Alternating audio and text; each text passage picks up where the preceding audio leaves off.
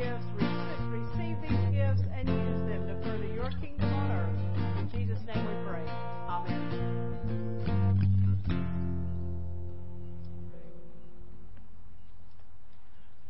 Our scripture reading this morning comes from Acts chapter 16, verses 16 through 34. Hear these words. One day, as we were going to the place of prayer, we met a slave girl who had a spirit of divination and brought her owners a great deal of money by fortune telling. While she followed Paul and us, she would cry out, These men are slaves of the Most High God who proclaim to you a way of salvation. She kept doing this for many days, but Paul, very much annoyed, turned and said to the spirit, I order you in the name of Jesus Christ to come out of her. And it came out of her that very hour. But when our owners saw that their hopes of making money was gone, they seized Paul and Silas and dragged them into the marketplace before the authorities. When they had brought them before the magistrates, they said, These men are disturbing our city. They are Jews. They are advocating customs that are not lawful for us as Romans to adopt or observe. The crowd joined in attacking them, and the magistrates had them stripped of their clothing and ordered them to be beaten with rods. They had, they had given them a severe flogging. They drew them into prison and ordered the jailer to keep them securely. Following these instructions, he put them in the innermost cell and fastened their feet in the stocks. About midnight, Paul and Silas were praying and singing hymns to God, and the prisoners were listening to them. Suddenly there was an earthquake, so violent that the foundations of the prison were shaking. And immediately all the doors were opened and everyone's cabins, everyone's chains were unfastened. When the jailer woke up and saw the prison doors wide open, he drew his sword and was about to kill himself, since he was supposed to keep the prison, since he supposed that the prisoners had escaped. But Paul shouted in a loud voice, "Do not harm yourself, for we are all here." The jailer called for the lights, and rushing in, he fell and trembled before Paul and Silas. Then he brought them outside and said, Sirs, what must I do to be saved? They answered, Believe in the Lord Jesus, and you will be saved, you and your household. They spoke the word of the Lord to him and to all who were in the house. At the same hour of the night, he took them and washed their wounds. Then he and his entire family were baptized without delay. He brought them up into the house and set food before him for them, and he and his entire household rejoiced that he had become a believer in God. The word of God to the people of God. Thanks be to God. Good morning again, church. It's good to have you here. We're glad that we are all assembled in God's house today, even in God, even if God's house is outside this morning even if it's a little warm, we feel the breeze of the Holy Spirit that comes to us as we worship today. Christ is risen.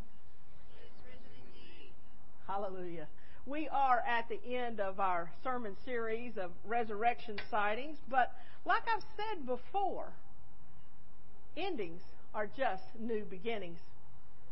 As an Easter people, we must continue to celebrate resurrection moments in our lives as we continue to walk along our journey of faith. Good Shepherd UMC welcomes everyone this morning the, to this different kind of service. If you haven't figured out yet, the different part is that we're outside. Um, but we are here to worship and we are here to be able to let God know that we are here. We appreciate those of you who are worshiping with us online and we enjoy hearing from you as you as you begin to send us prayer requests and comment online. And even though we're not in the house, if y'all want to shout and move around, that's okay too as we worship together. If, you, if it's the first time you're with us today, welcome to the family because Good Shepherd, whether we're online or in the house, we are a family of God. We thank you for spending time with us this morning. Throughout this We Are Witnesses sermon series, we have been charged with celebrating Christ in our everyday lives. We've been called to lead others to a life in relationship with Jesus and challenged to make disciples who will transform the world into a place where loving God and loving our neighbor is the main focus. We are all witnesses to the resurrected Jesus.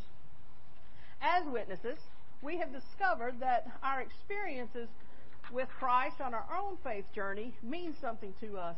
And we've asked ourselves, how do we witness to the resurrection in our own lives? We met Mary, who recognized the resurrected Jesus as he spoke her name, restoring hope and eliminating despair. We recognized a risen Savior as our children showed us their faith and encouraged us to let our light shine wherever and whenever we can. We encountered Cleopas and his friend who recognized Jesus as he broke and blessed the bread, encouraging us to, to be observant and to see Jesus in the Jesus' presence in our own lives. We saw how Tabitha's faithful service to others witnesses, witnessed to a resurrected Jesus in her life. We acknowledged how Peter found forgiveness, became a bold witness, and was the foundation of the ancient church, all because of his encounters with a risen Savior. Now, last week's meeting at Paul's conversion charged us to accept our own blindness. It called us to be over to overcome life's obstacles, and it challenged us to understand how divine perspective is quite different than human perspective. Our identity, like Saul's, is realized when we recognize the gospel story as our own. And that as followers of Jesus, we must care for that story and bear witness to this gospel message. We first must listen to the stories of others, then we must tell others of our own experience with Jesus and the gospel message of unconditional love. Today's resurrection encounter finds Paul and Silas in, Silas in a locked jail cell for, for commanding a spirit of a young girl to leave her body in the name of Jesus. Basically, they were jailed for causing disturbance in the city as they shared the gospel message.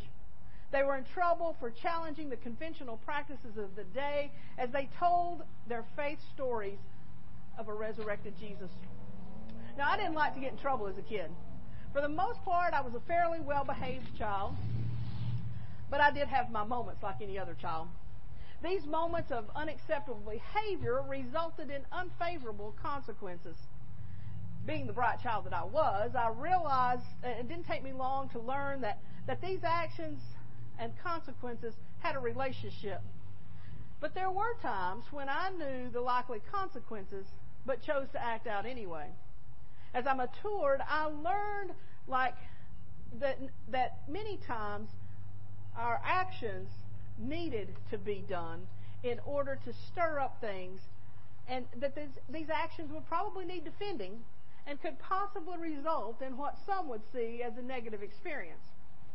The late U.S. Representative John Lewis coined a phrase of good trouble. He coined this phrase during the, the civil rights era when our country um, uh, was in turmoil as he lived out this phrase to awaken the consciousness of our nation during these turbulent times. Sometimes there occurs an occasion in life when good trouble is the only alternative.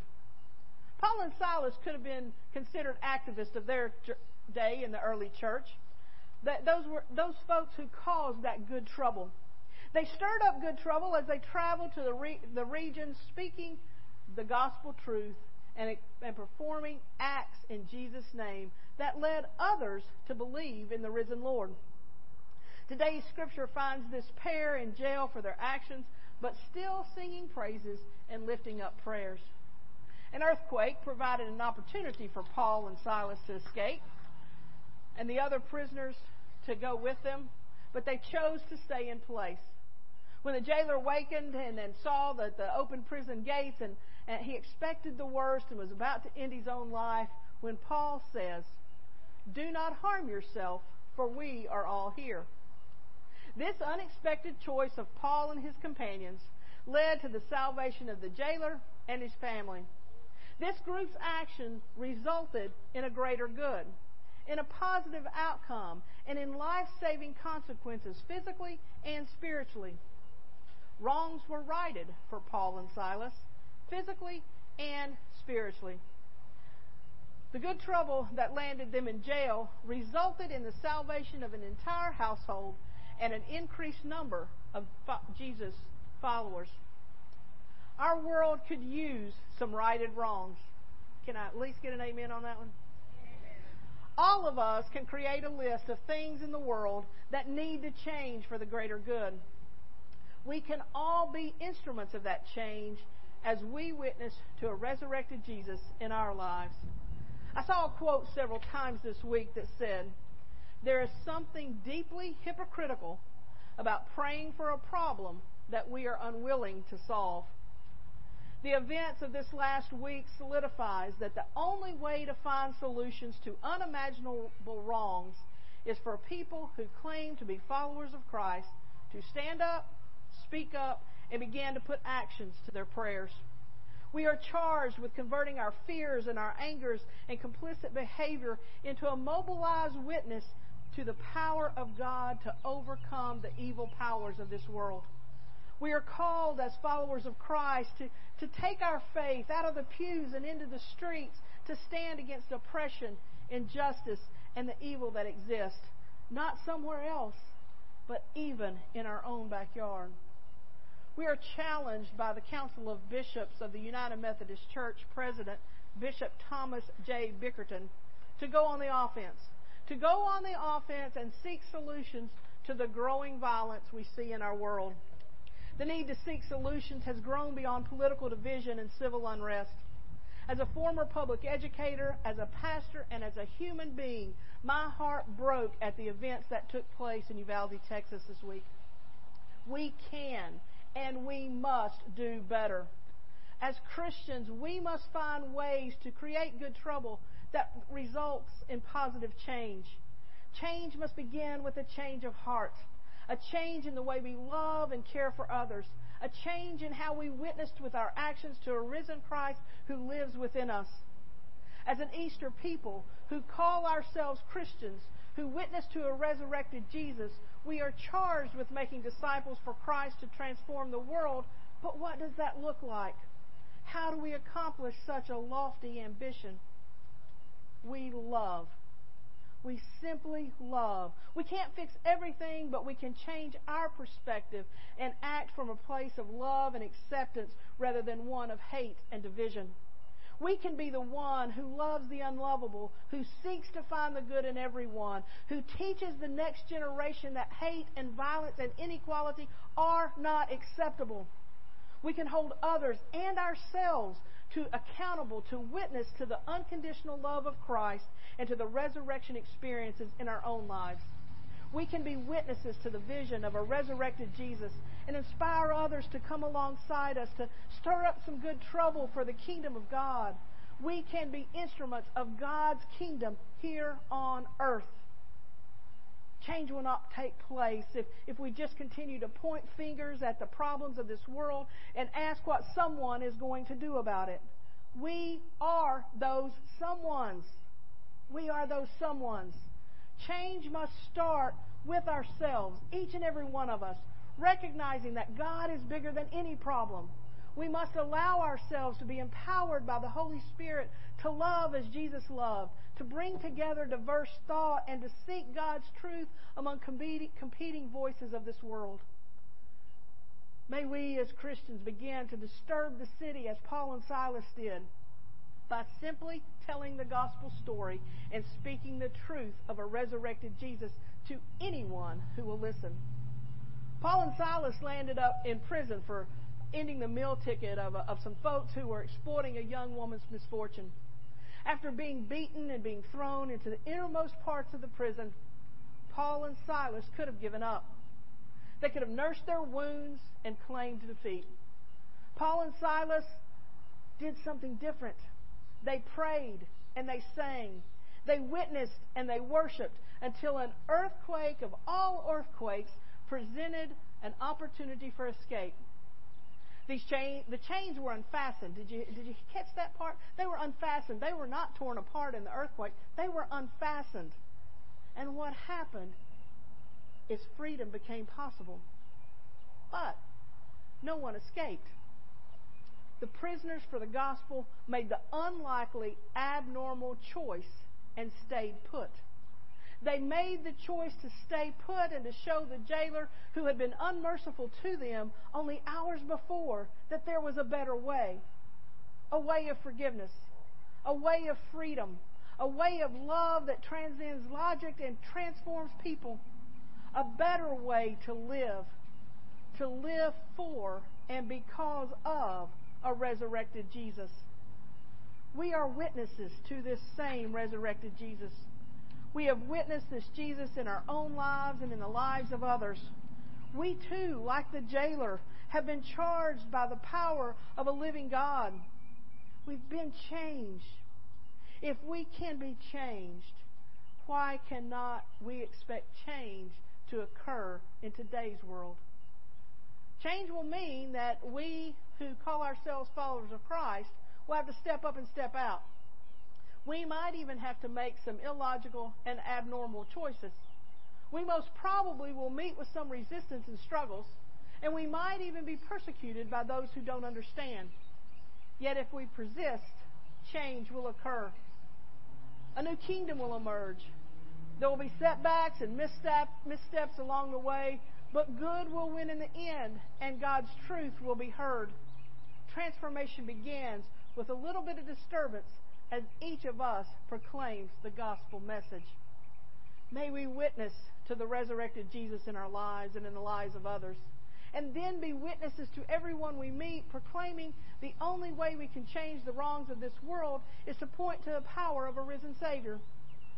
We may not settle, may we not settle for inaction, but because but become activists of grace and love in the name of Jesus Christ. May we be open to the power of a living Christ working within us and be emboldened to alter the current course of behavior by doing whatever we can do to bring God's peace into a hurting world. May all God's children, young and old, begin to live in a world where fear subsides, violence is no more, and hate is abolished by love. May our dream, may our dream be the ambassadors to, for us to become the ambassadors of love, grace, and peace that is only found in God's presence. May God's presence enfold us all, even in the spaces that seem the darkest. May God's light permeate our hearts and shine on others as we walk this journey together. May we all get into a little good trouble for the gospel. Now, you have in your baskets at the table index cards. You'll come to find out I love index cards. All colors, all shapes, all sizes. But they serve great purposes. And what I want us to do for a minute, just before we start to sing, but y'all can go ahead and start playing that last song, is I want us to write down some way that we're going to get into good trouble this week. How are we going to get into good trouble for the gospel? And then once they start singing, then we can all stand and sing.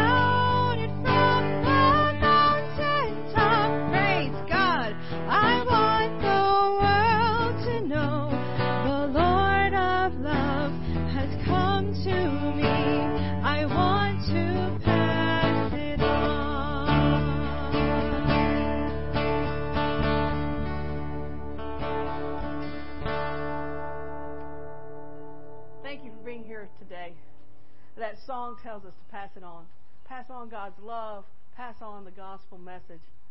Whatever you've committed yourself to this week in the basket, get into some good trouble. Let us know that God is present in your life. We also got a, a message just a few minutes ago. Davis's mom, who is in the hospital, is not doing well. So Davis has had to go and, and be with his mom. So we certainly want to keep uh, them in our prayers as well. But let's pray together. Holy and awesome God, call us to good trouble. Call us to be your hands and feet and to be your light in this world. Lord, we ask a special blessing over Davis and his mom that as, as, as the doctors and nurses care for her, that she may receive healing. Lord, for those of us who are here today, give us strength.